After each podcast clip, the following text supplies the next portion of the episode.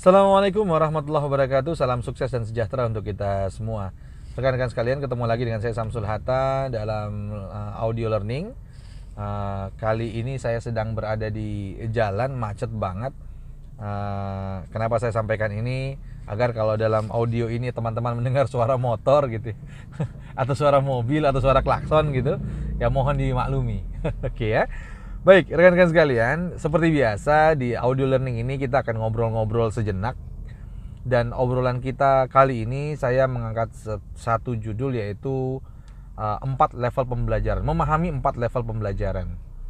Oke, rekan-rekan sekalian, dikatakan bahwa ada empat level atau ada empat tahapan ketika kita melakukan sebuah pembelajaran atau kita melakukan pembelajaran di dalam kehidupan kita. Pembelajaran apa pun itu Gitu ya. Pembelajaran apa pun itu kita melewati empat tahapan ini. Tahapan yang pertama dikenal dengan istilah unconscious incompetence. Ya, atau tidak sadar, tidak tahu, apalagi bisa dan tidak bisa tentunya. Gitu ya. Tidak sadar, tidak tahu dan tidak bisa. Ambil contoh begini, teman-teman waktu lahir kita baru terlahir ke dunia, kita nggak tahu apa itu mobil, apa itu motor, apa itu sepeda gitu ya. Kita nggak tahu Ya, kenapa ya? Karena kita belum tahu sama sekali, belum pernah ada pengalaman, belum pernah dapat informasi dan seterusnya. Maka ini disebut level 1, teman-teman sekalian, unconscious incompetence. Kita tidak sadar, ya, kita tidak sadar apa itu dan kita tidak bisa melakukannya. Ya. Itu level 1. Nah, kemudian kita dikasih tahu oleh lingkungan kita oh ini toh yang namanya mobil ini namanya mobil. Mobil tuh begini begini begini. Namanya motor ini motor tuh begini begini begini begini gitu. Nggak hanya waktu kecil misalnya kita belum bisa bawa mobil gitu ya. Atau belum bisa bawa motor. Kita kemudian uh, di duduk dalam mobil lihat oh ini namanya setir. Uh, yang sebelah kanan ini uh, lampu sen gitu ya. Kecuali mobil Eropa ya mobil Eropa sennya sebelah kiri. Oke yang sebelah kiri ini untuk wiper Nah, terus ada tuas ini kalau yang manual ya, ini porsneling manual atau yang matic ini porsneling matic. Nah, ada gas, ada rem ya. Ada kopling untuk yang manual, ada rem tangan dan seterusnya. Jadi kita diajarkan bahwa oh ini toh yang namanya uh, apa perangkat-perangkat di dalam mobil itu untuk mengendarai mobil itu seperti ini. Kita tahu, ya kita dikasih tahu, lantas kita tahu. Tapi kemudian kita belum bisa me, mengendarai atau membawa mobil ini. Nah, di level kedua ini kita naik pada dari level pertama yaitu level kedua ini namanya conscious incompetence. Kita tahu kenapa? Karena kita sudah belajar, kita sudah diberitahu, sudah diinformasikan. Sehingga kita tahu, kita sadar ini namanya mobil, mobil tuh begini begini begini. Oh, ada ininya, ada pedalnya, ada macam-macam lah. Oke, kita jadi tahu, tapi kita belum bisa membawa atau mengendarai mobil ini. Makanya namanya conscious, sadar, ya, incompetence. Belum bisa, belum kompeten. Oke. Kemudian kursus lah kita belajar lah kita bawa mobil atau bawa motor misalnya, ya, kita kursus kita belajar kita jadi tahu. Oh, oke, okay, begini tuh cara bawanya. Ya, pertama-tama uh, nyalain mesinnya, ya kemudian uh, injak kopling kalau manual misalnya atau uh, masukkan gigi atau porsneling ke posisi uh, drive D misalnya untuk yang matic misalnya dan seterusnya dan seterusnya ya. Kita bisa kita belajar maka kita bisa ya. Ini disebut conscious sadar tahu kompetens mampu untuk melakukannya. Nah mampu untuk melakukan dan melakukan secara sadar. Oke, jadi level 3 ini kita sudah mampu melakukannya, tapi melakukannya secara sadar. Maksudnya secara sadar adalah dengan kesadaran penuh kita lakukan sesuai dengan prosedur yang ada. Oke, untuk yang manual, pertama injak kopling, masukkan gigi satu, injak gas pelan-pelan, lepas kopling pelan-pelan, perlahan-lahan, dan kemudian sembari melepaskan kopling, gasnya agak diinjak sedikit, kemudian mobil berjalan, uh, mobil berjalan injak kopling lagi ganti ke gigi dua dan seterusnya dan seterusnya. Kita mengikuti uh, prosedurnya. Ya sadar dalam mengikuti prosedurnya. Maka ketika kita berada dalam konsis kompetens kita kemudian betul-betul melihat memegang setir itu ya atau mau mengganti posneling mobil itu dengan sadar. Nah, kita lakukan ini berulang-ulang teman-teman sekalian ya lantas ke, e, kemudian kita sudah terbiasa dengan hal itu masuklah kita ke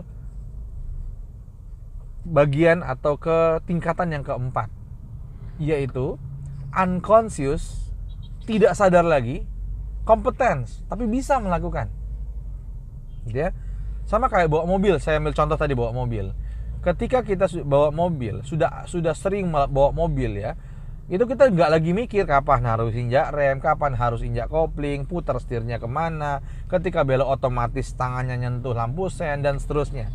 Itu sudah tidak kita pikirkan secara sadar lagi, gitu ya, sudah tidak kita pikirkan secara sadar lagi. Makanya namanya unconscious, ya, tidak sadar, competence, tapi mampu melakukannya. Nah, ini tentunya tidak hanya bawa mobil di pelajaran apa pun teman-teman yang bekerja sudah bertahun-tahun di satu bidang uh, sudah sangat terbiasa dengan pekerjaan Anda, bisa jadi Anda sudah melakukannya sudah uh, secara tidak sadar gitu ya.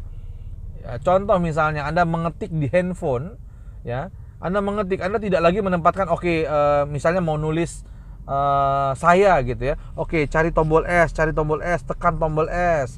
Kemudian cari tombol A, tekan tombol A sudah tidak begitu, otomatis jempol Anda bergerak gitu ya. Secara tidak sadar makanya namanya unconscious. Tapi anda mampu melakukannya makanya namanya competence. Baik rekan-rekan sekalian. Nah bagus nggak uh, sampai unconscious competence? Bagus. Artinya kita ahli dengan hal tersebut. Kita ahli dengan bidang pekerjaan kita. Namun dalam pekerjaan dalam uh, uh, pembelajaran teman-teman jangan hanya bertengger. Bertengger apa tuh bertengger ya? Uh, jangan hanya tinggal saja di posisi 4 atau di level keempat. Sesekali kita perlu turun ke level 3 lagi. Loh gimana maksudnya? Kok sudah level 4 kan sudah bagus gitu? Sudah kemudian ahli sudah terbiasa. Nggak perlu mikir lagi tapi pekerjaan itu atau hal itu sudah bisa kita lakukan secara otomatis. Kenapa saya harus kemudian uh, turun lagi ke level 3 oke karena level 4 dalam konteks keahlian level 4 itu punya kekurangan juga gitu ya. Apa itu? Orang yang sampai di level 4 dia akan cenderung satu cenderung melanggar atau tidak me, atau mengabaikan ya tidak memperdulikan prosedur lagi.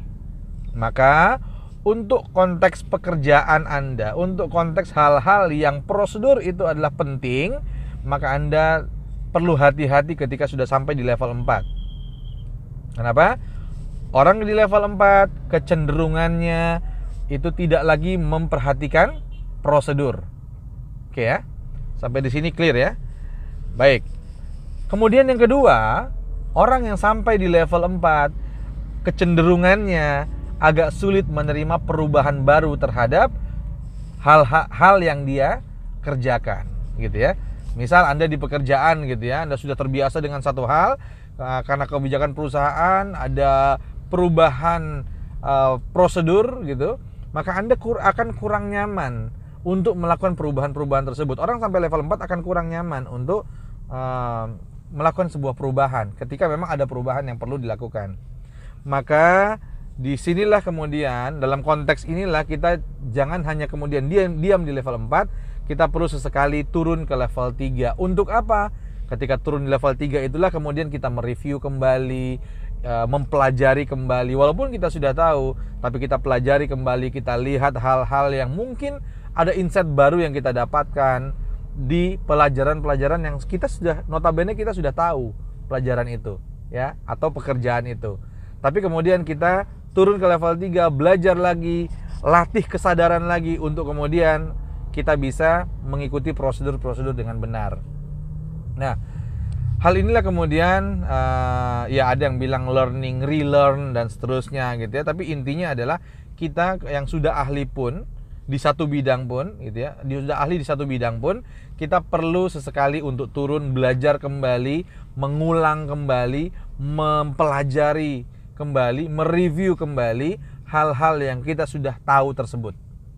Supaya apa? supaya kita memastikan bahwa kita tetap dalam track yang benar, supaya kita memastikan bahwa kita tetap uh, berjalan sesuai dengan prosedur yang ada ketika itu uh, terkait dengan prosedur atau ketika itu terkait dengan keilmuan supaya kita juga tetap tahu bahwa dasar atau fondasi keilmuan itu seperti apa sehingga kita tidak melenceng dari jalur-jalur yang sudah ada atau bahkan kita juga bisa mendapatkan insight, masukan-masukan, sebuah pemahaman baru yang mungkin bisa kita dapatkan dari mempelajari kembali hal-hal yang notabene kita sudah tahu.